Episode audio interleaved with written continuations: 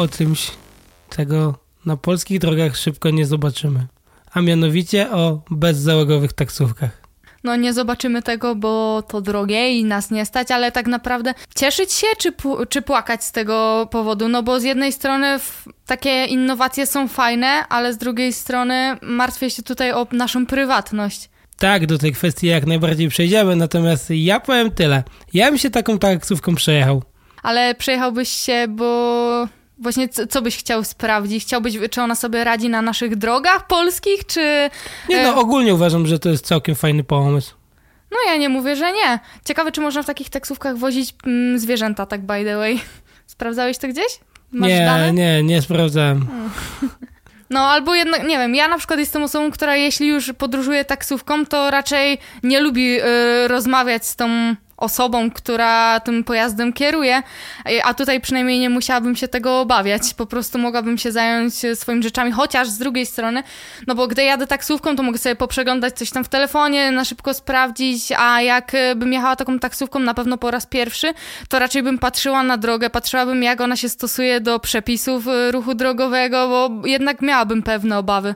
Ja tam nie wiem, mi się wydaje, że to by był naprawdę ciekawy pomysł. Znaczy, firmy na początku pewnie za taką usługę kazałyby sobie słono płacić, ale z czasem, kiedy ceny by zmalały, byłby to, byłaby to bardzo fajna alternatywa. Znaczy, no właśnie ciekawe, jakby to miało wyglądać pod względem finansowym, no bo jest to nowa inicjatywa, więc teoretycznie powinna być e, droga i na pewno by była, no ale z drugiej strony taki taksówkarz, który jeździ, ta osoba, która jest zatrudniona na tym stanowisku, też dostaje wynagrodzenie, no i teraz ciekawsze, co by było ciekawe, co by było tańsze właśnie, czy przejazd e, taką e, zwykłą taksówką, czy tą właśnie nową autonomiczną, tak można ją nazwać? Znaczy, wydaje mi się, że na pewno byłoby taniej mieć samą taksówkę niż taksówkę plus kierowcę, bo samochód i tak powinieneś serwisować. Także opłaty eksploatacyjne i tak musisz doliczyć do każdego samochodu. Co prawda, jeśli chcesz, żeby twoja flota była w pełni autonomiczna, to muszą to być samochody elektryczne. No i jednak ten czas ładowania na razie nie jest taki jak czas tankowania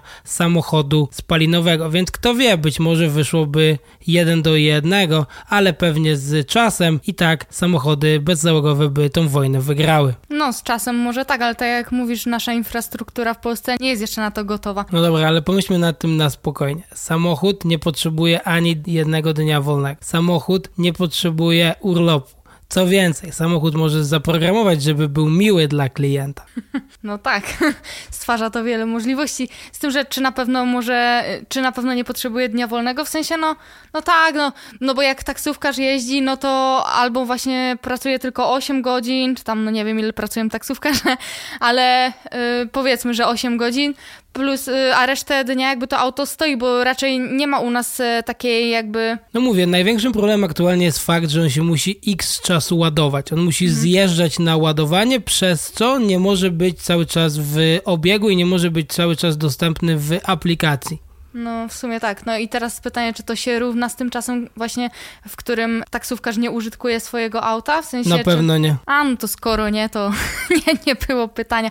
No w takim razie, no to fajna to jest opcja, no ale jak sami mówimy, na razie nie na Polskę. Samochody bezzałogowe w Polsce faktycznie to rzecz praktycznie egzotyczna, natomiast w San Francisco są czymś zupełnie normalnym, a to za sprawą aplikacji Waymo, która oferuje takowe przejazdy. Na razie na terenie San Francisco, a wkrótce również na terenie Phoenix. I właśnie jak łączy się aplikacja Waymo, jej samochody bezzałogowe i nasza prywatność, porozmawiamy w tym segmencie. Ciężko tutaj mówić chyba cokolwiek o jakiejś prywatności, bo Waymo to tak naprawdę kamera na kółkach. No zgadza się, żeby takowe samochody jeździły, to potrzebują całą masę technologii, sensorów, czujników oraz kamer, a wszystko to zintegrowane z milionami linijek kodu takie kamery to z jednej strony plus, a z drugiej minus, no bo plus dlatego, że jeśli wydarzy się coś e, niefajnego w pobliżu takiego Waymo, no to zawsze jest ta opcja, że może akurat ono uchwyciło ten, to wydarzenie czy tą sytuację, ale z drugiej strony ja na przykład sama odczuwam pewien dyskomfort, kiedy idę na spacer na przykład z psem i widzę, że przyjeżdża auto Google, które skanuje jakby teren. Z jednej strony wiem, że moja postać jakby, mój wizerunek będzie tam zablurowany, na, ale i tak pozostawia to taki, e, taki niesmak trochę. No i właśnie w grudniu 2021 roku w San Francisco policja pracowała nad rozwiązaniem zabójstwa kierowcy Ubera. Detektywi ustalili, że sprawca najprawdopodobniej poruszał się szarym Dodge'em Chargerem. Zauważyli również fakt, że w tej okolicy jeździło dużo Waymo i stwierdzili, że wystąpią do Waymo o udostępnienie im nagrania, gdyż wierzyli, że, że Waymo nagrało ten samochód swoimi kamerami. W tym celu złożyli wniosek do sądu, sąd wniosek zaakceptował, a Waymo dostarczyło nagrania z określonych we wniosku godzinach. Waymo to nie jedyna firma, która dostaje takie zapytania ze strony policji. E, drugą jest e, Ring, czyli producent dzwonków z wbudowanymi kamerami. Coraz więcej Amerykanów przed swoim domem właśnie posiada tego typu dzwonek i policja zgłasza się do Amazona, czyli producenta tych dzwonków, z prośbą o dostęp do tych nagrań ale na przykład w zeszłym roku Amazon ujawnił, że udostępniał nagrania w nagłych wypadkach bez zgody właścicieli, no i wiadomo, wy wywołało to sporą krytykę, więc Amazon zaczął oferować kompleksowe szyfrowanie tych filmów. Tak, z tym, że Amazon oferuje dopiero tą funkcjonalność od niedawna, po uprzednim jej włączeniu w aplikacji Ring. By default nasze dane są przesyłane w sposób nieszyfrowany metodą end-to-end. -end. No myślę właśnie, że gdyby się nie wydało to, że oni udostępniają te nagrania bez zgody właścicieli, to mogłoby w ogóle nie dojść do tego, aby taka opcja wchodziła w grę, nawet żeby ktoś mógł sobie ją samodzielnie włączyć. To trochę tak jak z Apple, w momencie, w którym był problem, że być może niektórzy użytkownicy iClouda mogli widzieć zdjęcia, które do nich nie należały. Apple też natychmiast, aby rozwiązać ten problem, wprowadził szyfrowanie swoich danych metodą end-to-end -end za pomocą kluczy FIDO, które Apple dumnie nazwało zaawansowana ochrona danych. A wracając do Waymo, uważasz, że słusznie oni przekazali te dane, czy nie? Oni sami twierdzą, że przekazali te dane słusznie, gdyż oni każdy taki przypadek dokładnie weryfikują, jakie mogą być jego potencjalne konsekwencje. Dobre pytanie. No, myślę, że gdybym była w sytuacji takiej, że to mi coś się stało, albo właśnie, że to, no, że to ktoś z mojej rodziny na przykład ucierpiał, no to pewnie, żebym chciała, żeby udostępniali te dane. No a no, bo z drugiej strony oni niby też zapewniają, że osoby postronne są jakby blurowane na tych nagraniach, więc no myślę, że dobrze zrobili, ale z drugiej, no zawsze zostawia to jakieś takie niedopowiedzenia i obawy, tak? A teraz najciekawszy zwrot tej sytuacji. Policja wystąpiła o nagranie, Waymo im to nagranie udostępniło, a okazało się, że sam pojazd Dodge'a Chargera nie nagrał, więc i tak nie mogło ono zostać użyte w sprawie. Dlatego właśnie ja się zgadzam z tobą, że cała masa ludzi uważa, że jeśli miałoby to pomóc ich sprawie, to takie dane należałoby udostępnić. Natomiast statystyki pokazują jednak, że bardzo rzadko takie nagrania są w ogóle używane, a jeśli nawet są, to rzadko kiedy pomagają samemu procesowi. Dlatego pewnie obrońcy prywatności twierdzą, że kluczowe znaczenie ma rozważenie konsekwencji i przekazania policji kolejnego narzędzia do inwigilacji. Ponadto w zeszłym roku nastolatka z MES w Arizonie powiedziała, że próbowała wejść do Waymo, którego przywołała, ale niestety w trakcie rozładował jej się telefon, no i który jest potrzebny do, do tego, aby w ogóle wejść do samochodu. No i obok przejeżdżał mężczyzna, który zaproponował jej, że e, może u niego po, podładować ten telefon i gdy ona podeszła do jego samochodu, on próbował ją do tego swojego samochodu wepchnąć. Na szczęście interweniowali przechodnie, a całe zdarzenie nagrywało właśnie kamery zna znajdujące się na pojeździe Waymo. Finalnie, kiedy detektyw Trisha Jackson otrzymała y, nagrania od Waymo, okazało się, że były one sprzeczne z relacją nastolatki i Trisha nie, nie zauważyła tam żadnych dowodów przestępstwa, ale jak sama twierdzi, przeglądanie nagrań Waymo umożliwiło jej szybsze zamknięcie sprawy i oszczędzając y, czas jakby policji. Zgadza się, bo z jednej strony jest to świetne narzędzie dla policjantów, a z drugiej strony jest to narzędzie wymierzone przeciwko nam. Dlatego właśnie w mojej opinii powinno zostać to jednoznacznie uregulowane, kiedy policja może się o takie nagranie starać, a kiedy nie. No dokładnie, ale z drugiej strony każda sprawa jest inna i tak jak policja e, twierdzi, dzięki tym nagraniom z Waymo rozwiązali już sprawy dotyczące potrąceń i ucieczek, włamań, brutalnych ataków, śmiertelnych kolizji i prób porwania. Dlatego właśnie każdy przypadek z osobna powinien być skrupulatnie rozpoznany przez sąd. Pamiętajcie jednak, że wasza prywatność powinna być dla was ważna, bo jak to mówił kiedyś Edward Snowden, jeśli uważasz, że nie obchodzicie prawo do prywatności, bo nie masz nic do ukrycia, to tak jakbyś mówił, że nie obchodzicie wolność słowa, bo w zasadzie i tak nie masz nic do powiedzenia. Myślę, że ten cytat jest tutaj jak najbardziej trafny. A teraz nastąpi krótka przerwa, po której powiemy Wam, co ma wspólnego AI z robieniem zakupów.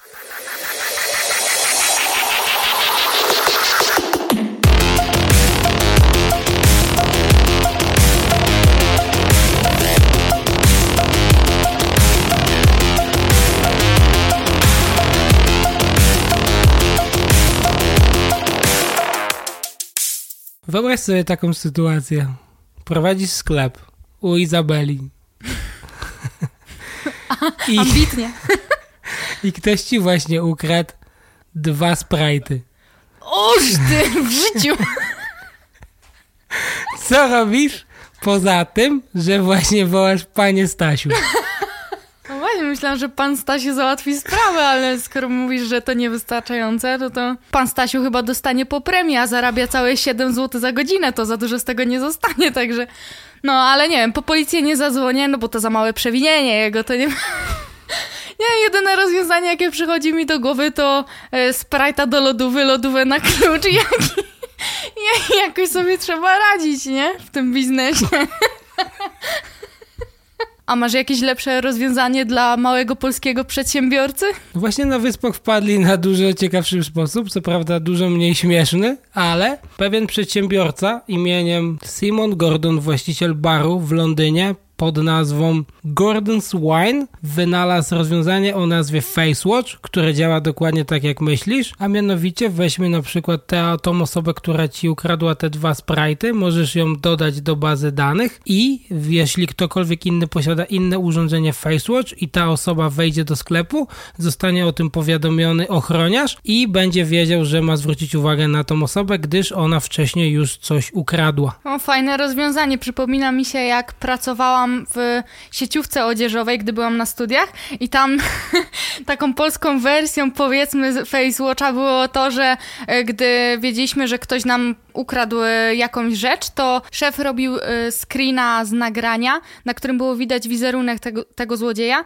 i wieszaliśmy sobie to zdjęcie na magazynie i wtedy właśnie musiałyśmy sprawdzać, czy ten ktoś, jeśli się pojawi znów e, w sklepie, no to no właśnie, no wtedy co? W zasadzie wiedzieliśmy, że jest, jest to osoba, która, która dopuszcza się kradzieży i w zasadzie mogliśmy tylko patrzeć, czy, czy ona znów to zrobi, no bo nie mieliśmy żadnego ochroniarza. W zasadzie same byłyśmy ochroniarzami, byliśmy kasjerami, byliśmy sprzedawcami. Wiadomo, że żadna z nas, a pracowały tam głównie kobiety, nie zasłoni swoim ciałem wejścia i powie teraz nie wyjdziesz, teraz cię ukaramy, bo jak to działa w przypadku właśnie FaceWatcha? Potem dzwoni się na policję, czy... W przypadku Facewacha też jedyną rozwiązanie, jakim dysponują dokładnie, to fakt, że mogą po prostu ta, taką osobę wyprosić ze sklepu. No u nas myślę, że takie prośby by nic, nic nie dały w zasadzie. I e, powiedziano nam, że możemy zadzwonić po ochroniarza, który przyle, przynależał jakby do galerii, no ale zanim on by przyszedł, to ta osoba zdążyła już by dawno wyjść. No i tak w zasadzie to było takie, no nie, nie miało to żadnego skutku no to w takim razie bardzo ci współczuję. Natomiast z tego, co mówisz, to działało to w sposób, który mógł doprowadzić do wielu nieprzyjemnych sytuacji, na przykład w przypadku, gdy ktoś by się pomylił. Tutaj jednak zaangażowany w cały proces jest AI i dostajemy powiadomienie już na wejściu, gdy kamera rozpozna wizerunek delikwenta. Także jakby jest to dużo bardziej bezpieczne rozwiązanie w tym akurat przypadku. Oczywiście błędy ciągle się zdarzają, ale są dużo rzadsze niż w przypadku tej chwili, którą masz na zerknięcie na zdjęcie i zdecydowanie się, czy ten delikwent to akurat ten, którego szukacie. No dokładnie, znaczy właśnie chciałam powiedzieć o tym, że to, że mm, odpowiedzialne jest za to AI, to nie znaczy, że ono jest nieomylne, ale faktycznie, no z tym, że te zdjęcia wisiały u nas nawet, y, no miesiącami po prostu, czasami nawet można powiedzieć, że latami. Nawet gdybyś zobaczył tą osobę, to byś y, nie mógł powiedzieć na 100%, że to faktycznie ona. Tutaj, tak jak mówisz, dostaje się powiadomienie na telefon, gdy, gdy ta osoba mm, teoretycznie właśnie wchodzi do tego sklepu, tak? Po drugie, każdy ze sklepów musiał prowadzić jakby własną swoją bazę danych, tak? Czyli, że każdy sklep wywieszał delikwenta, który u nich cokolwiek ukradł. Mhm. Tutaj mamy globalną bazę danych, tak? Czyli każdy może dodać, dodajecie wizerunek i nie tylko gdy on wejdzie do waszego sklepu, ale do każdego innego sklepu jest automatycznie flagowany przez AI. No tak, no to ma zdecydowanie dużo większy sens, bo tak naprawdę widniał, widniała u nas tylko jedna osoba, a na przykład w innych sklepach obok mogło być ich 10 innych i, i my nadal nie wiedzieliśmy, że to są te osoby, tak? Już nie mówiąc o tym, że na przykład Poznaniu mogła być jakaś grupa złodziei i na przykład później we Wrocławiu dokładnie ta sama by rabowała, no i wtedy też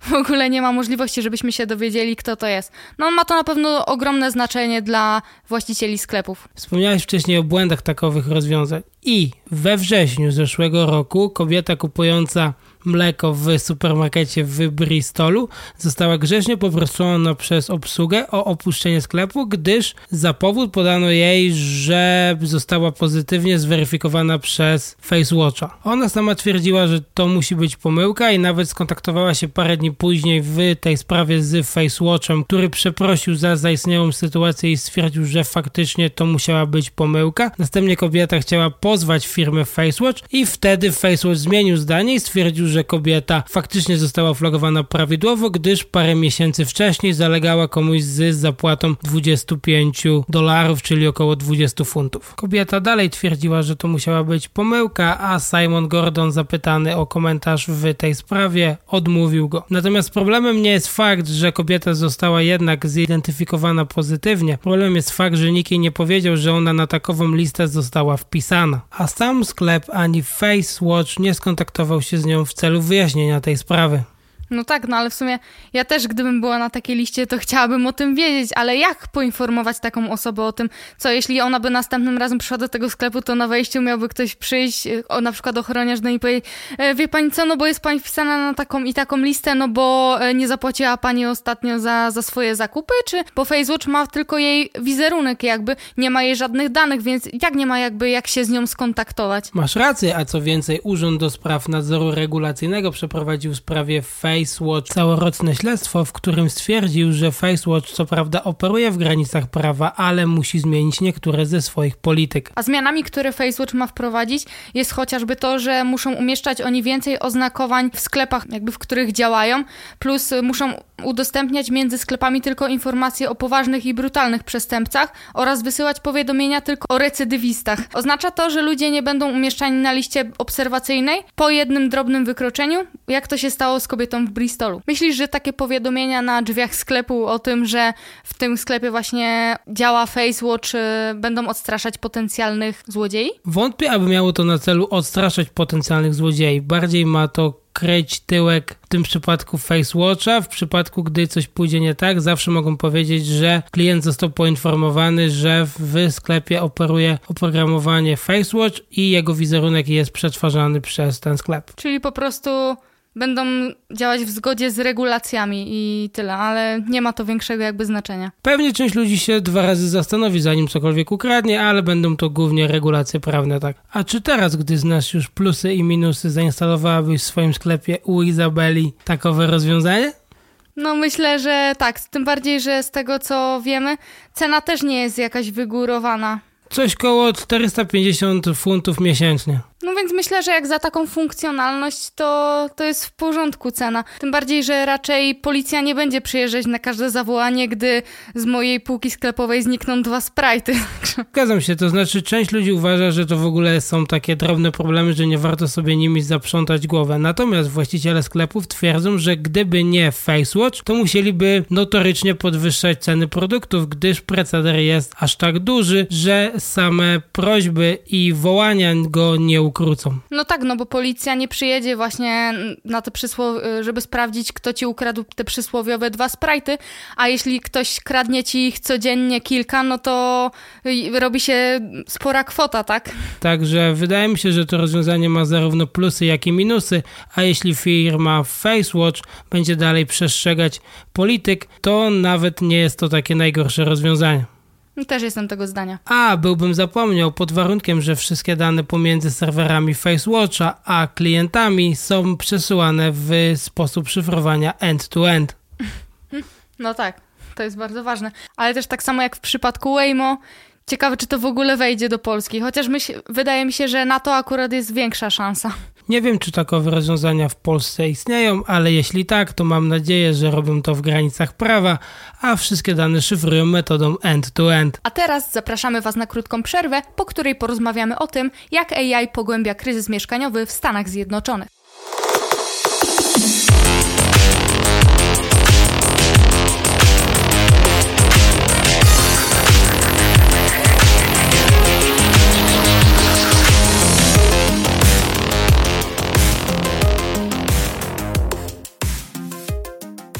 Wracamy po przerwie. Powiedz, miałaś kiedyś wątpliwą przyjemność wynajmowania jakiegokolwiek mieszkania? No, ja osobiście nie miałam. No widzisz, to szczęściara z ciebie, bo problemy zaczynają się już na etapie szukania mieszkania.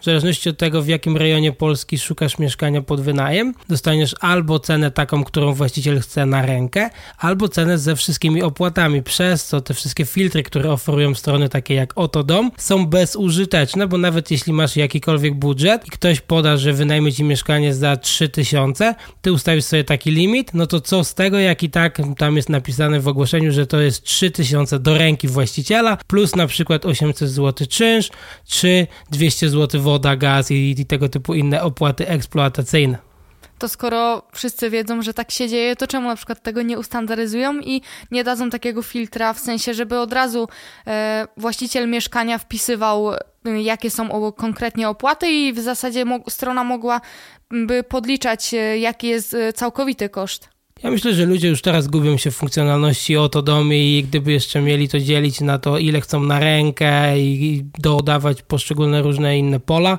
to w ogóle ten interfejs stałby się na tyle skomplikowany, że cała masa ludzi nie wiedziałaby w ogóle czego szukać i gdzie szukać oraz jak tego szukać. Natomiast taka funkcjonalność na pewno pomogłaby mi bardzo na etapie, gdy sam chciałem wynajmować mieszkanie. No właśnie, bo mówimy tutaj bardziej o perspektywie najemcy, a co z osobą, która to mieszkanie chce wynająć? Ja na przykład najbardziej chyba obawiałabym się tego, że ktoś mi to mieszkanie albo zniszczy, albo po prostu nie będzie płacił czynszu. I to, to są takie dwie największe obawy, którymi myślę właściciele mieszkań się borykają. No na pewno, dlatego właśnie rozwija się rynek weryfikacji, albo w Polsce akurat biur nieruchomości, które niby potwierdzają, że znajdą dla ciebie kandydata idealnego, a w skrócie i tak szykują sami to ogłoszenie, bez żadnej weryfikacji tak naprawdę. Każdy może się o takie mieszkanie ubiegać. Podobno w Stanach nawet poszło to o krok dalej i istnieją programy przesiewowe, które wykorzystują sztuczną inteligencję do tego, aby wykrywała idealnych najemców. Jeśli w ogóle ktoś taki istnieje. No i widzisz, to wszystko wygląda ładnie na stronie usługodawcy albo w jego kampanii reklamowej, natomiast w praktyce ich technologia opiera się na modelach, które są przestarzałe, a do tego stronnicze i faworyzują określonych kandydatów. No tak i niestety wydaje mi się, że tam gdzie jest AI, tam jest też, tam jest też ryzyko tego błędu właśnie. Ktoś kiedyś fajnie powiedział, że ludzie się nie zmieniają, zmienia się tylko otaczająca nas technologia, a w przypadku modeli taką technologię trenują tylko ludzie i aż ludzie. Parę lat temu głośno było o przypadku Amazona, który zapłacił setki tysięcy, a może nawet i miliony dolarów, żeby móc używać AI do znalezienia perfekcyjnego pracownika dla Amazona. I cały problem polegał na tym, że ktoś kiedyś się skapnął, mówi ty, wszystko fajnie, ale dlaczego wasz algorytm nie poleca mi nigdy żadnych kobiet? Co jest nie tak? No i oczywiście rozpoczął się cały proces debugowania, czyli szukali, co się zadziało, że ten algorytm takie decyzje podejmuje. I doszli do tego, że jeden z głównych inżynierów, który pracował nad tym algorytmem, przechodził akurat przez bardzo ciężki rozwód ze swoją żoną i na etapie trenowania modelów wybrał takie dane, z których wynikało, że kobiety są niesumienne, spóźniają się, nie pracują tak efektywnie jak mężczyźni oraz nie są idealnymi kandydatami dla Amazona. Część z Was pewnie teraz zapyta, no dobra, ale co na to sam Amazon? Ano sam Amazon zamknął projekt w 2017 roku, główny inżynier został oddelegowany do innych zadań, pieniądze zostały stracone, a Amazon rozpoczął pracę nad nowym modelem, mając nadzieję, że tym razem będzie on mniej stronniczy. No widzisz, ale tak jak powiedziałeś,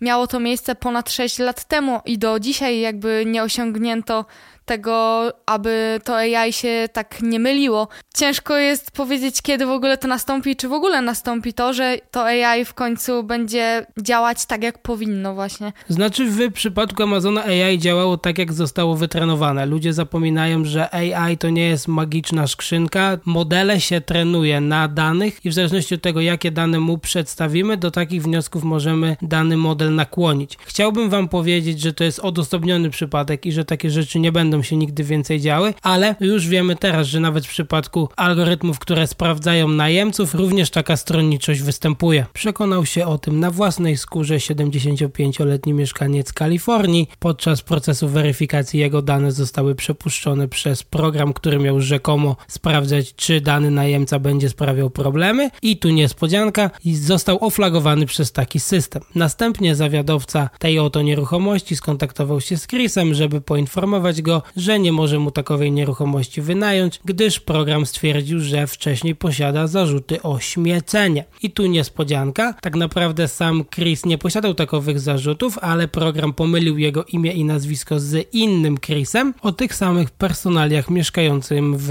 Teksasie. Co prawda cały problem udało się w końcu naprawić, ale Chris stracił zarówno same mieszkanie, jak i zaliczkę za udział w procesie rekrutacyjnym. W Stanach w dość krótkim okresie czasu powstało wiele firm zajmujących się sprawdzaniem potencjalnych najemców, no bo popyt też jest duży. Właściciele mieszkań chcą e, właśnie wiedzieć, z kim mają do czynienia, z kim będą się, e, nie wiem, użerać albo i nie przez najbliższy e, rok czasu. No tak, ale pamiętajmy o tym, że to jest Ameryka i przede wszystkim tutaj liczy się profit i te firmy, które się tym zajmują, za, są aktualnie notowane jako multimilionowe przedsiębiorstwa, które oceniają, czy takowe mieszkanie dostaniesz, czy nie. No i co za tym idzie, gdy trafi się jakiś niezadowolony najemca lub kilku i zdecydują się wnieść sprawę do sądu, takie firmy jest wtedy stać na zapłacenie ugody i dalej kontynuowanie swojej działalności. Jednym z obecnie toczących się procesów federalnych jest proces przeciw SafeRent, który twierdzi, że firma dyskryminuje czarnoskórych i latynoskich kandydatów na wynajem,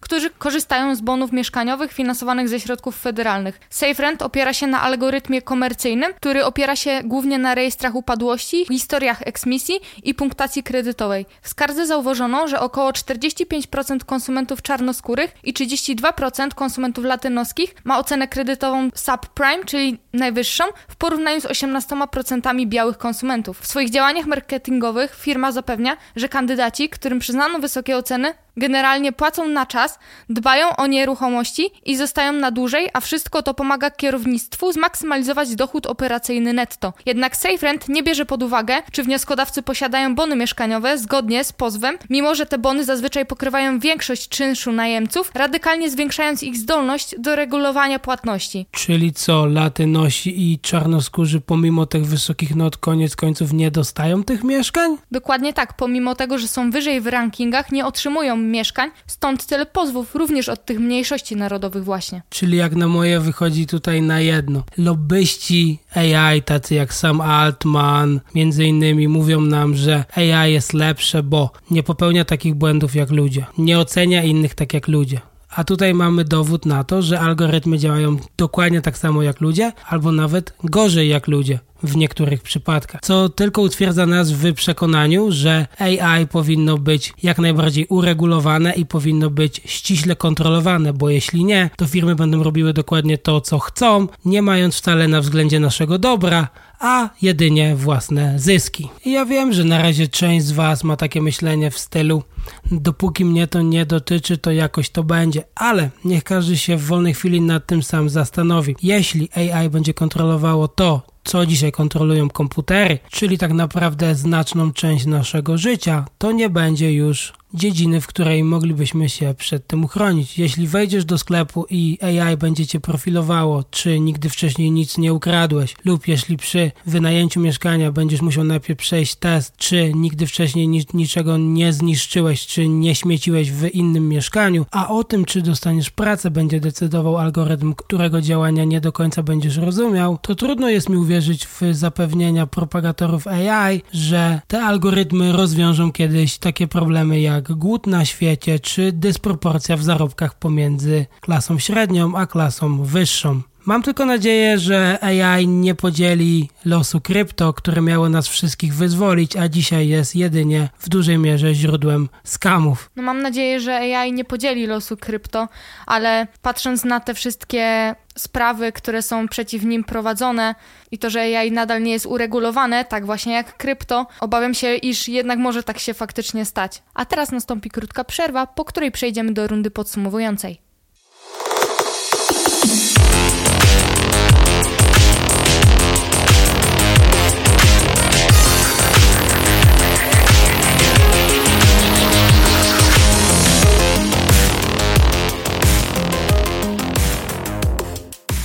Przed nami runda podsumowująca. Ustawa o wiadomościach online została uchwalona w Ottawie i zmusi platformy takie jak Google i Meta do zawierania umów z kanadyjskimi wydawcami mediów w zakresie udostępniania, przeglądania i kierowania użytkowników do treści wiadomości online. Liberałowie twierdzą, że ustawa ma położyć kres dominacji olbrzymów technologicznych na rynku reklamy cyfrowej, stwierdzając, że w 2020 roku obie platformy przyniosły ponad 80% kanadyjskich przychodów z reklam internetowych, ponieważ krajowa branża dziennikarska stanęła w obliczu setek zamknięć. Według tych nowych zasad platformom grożą kary finansowe za nieprzestrzeganie przepisów. Co ciekawe, właśnie sprawa budzi wiele kontrowersji, gdyż redaktor naczelny The Platformer Casey Newton na przykład uważa, że firmy powinny się jednoznacznie przeciwstawić temu prawu. A dlaczego? A dlatego, że uważa, że news media nie zrobiły nic, aby zapobiec zwolnieniom. Co więcej, nie mają konkretnego biznesplanu, jak takowych zwolnień uniknąć, a jedyne na co wpadli to po prostu, że będą dostawali więcej pieniędzy od ludzi, którzy takie pieniądze mają, czyli w tym przypadku Google oraz Meta. Ale prawo Kanady nie wymaga, aby większość pieniędzy przekazywanych platformom przez wydawców była przeznaczana na wspieranie rzeczywistego dziennikarstwa. Wymaga ono jedynie, aby aby odpowiednia część tych pieniędzy została wykorzystana przez firmy informacyjne do wspierania produkcji lokalnych, regionalnych i krajowych treści informacyjnych. I tak jak sam Casey Newton mówi, cokolwiek to odpowiednie może oznaczać. No tak, dodajmy, że sprawa nie jest nowa, bo już dwa lata temu na podobny pomysł wpadli w Australii i wtedy również Meta zastosowała protest, a Australijczycy nie mogli przez 6 dni dodawać linków do newsów. Nie spodziewali się jednak, że stracą oni aż tyle ruchu doprowadzających ich do witryn newsowych. Pewnie dlatego teraz, gdy Kanada podjęła taką decyzję, mm, Meta za zareagowała dosyć stanowczo, a Google nadal prowadziło negocjacje, ale z tego co wiemy, Google i Kanada również nie doszły do porozumienia w tej kwestii. Zgadzam się, zwłaszcza, że w przypadku Mety poprzednio protest przyniósł im wiele zysków, bo już po sześciu dniach australijskie władze usiadły z nimi do stołu negocjacyjnego, gdyż same media nie przewidziały, że stracą na tym tak wiele, no bo jednak umówmy się, większość trafiku, który przychodzi do ich stron, pochodzi właśnie z mediów społecznościowych. No i teraz to jest takie trochę strzelanie sobie w kolano ze strony mediów, bo Facebook i tak przekierowuje ruch z Facebooka na ich serwer, a teraz jeszcze chcą, aby Facebook za to przekierowanie im płacił. Ciekawe, czy Kanada pod tymi naporami ugnie się tak, jak właśnie zrobiła to Australia. Wydaje mi się, że wszystko zależy od tego, jak długo będzie trwał protest, bo jednak news media mają tutaj dużo więcej do stracenia niż do zyskania. A dlaczego? Ano dlatego, że zastanówcie się sami, czy wchodzicie na stronę wp.pl, gdy chcecie dostać wiadomości, czy najpierw wchodzicie w wyszukiwarkę, wpisujecie WP, a dopiero później link przekierowuje Was na stronę WP. Albo skąd dowiedzieliście się o ciekawym artykule na Business Insider, bezpośrednio z jego strony, czy z linku udostępnionego przez kogoś na Facebooku, Instagramie, Twitterze czy Mastodonie. No w zasadzie jak gdy dokonuję zakupów, czy poszukuję jakichś informacji, to wpisuję to zapytanie właśnie w wyszukiwarkę Google, a nie szukam tego po jakichś e, konkretnych stronach, bo właśnie czasami mogę tych stron po prostu nawet nie znać i wtedy Google mnie nakieruje i pokaże mi strony i jakby większy wachlarz tych stron zawierających produkty lub informacje, których właśnie szukam. No i pewnie dlatego właśnie Microsoft poczuło pieniądz, no bo skoro Google blokuje trafik i newslinki do mediów w Kanadzie, to z The Information wiemy, że Microsoft będzie dalej takowe linki normalnie obsługiwał, pewnie licząc na to, że ludzie w końcu zaczną używać Binga. No jest to na pewno szansa dla tych właśnie innych dostawców wyszukiwania. Zgadza się, bo mimo to, iż Bing zdeklarował, że odniesie większy sukces i że sprawi, że Google zacznie tańczyć, cytując dosłownie CEO Microsoftu, to jednak dane pokazują, że ludzie używają dalej w większości Google niż Binga. No bo ludziom ciężko jest się przestawić, tak myślę. Jeśli już znają jakieś rozwiązanie i jest ono według nich dobre, to po co szukać innej alternatywy. Jakby głównym powodem, dla którego mieli zmienić wyszukiwarkę, miał być dostęp do ChatGPT za pośrednictwem Binga. Ale dane pokazały, że przerzuciło się tylko jakieś 2% użytkowników. Widocznie AI nie jest jeszcze dla wszystkich tak bardzo pożądaną funkcją. To już wszystko. Już teraz zapraszamy Was na kolejny odcinek podcastu. Dziękujemy, że byliście z nami do końca. Jeśli subskrybujesz już ten podcast, to udało Ci się wynająć mieszkanie, przechodząc pozytywnie wszystkie możliwe weryfikacje. A jeśli nie, to kamera Waymo uchwyciła Cię, jak piłeś alkohol w miejscu publicznym. Koniecznie podzielcie się z nami swoimi przemyśleniami na temat AI. Czekamy na Wasze maile pod adresem feedback. Po więcej historii ze świata technologii zapraszamy Was na nasz Instagram Technożercy. Do usłyszenia!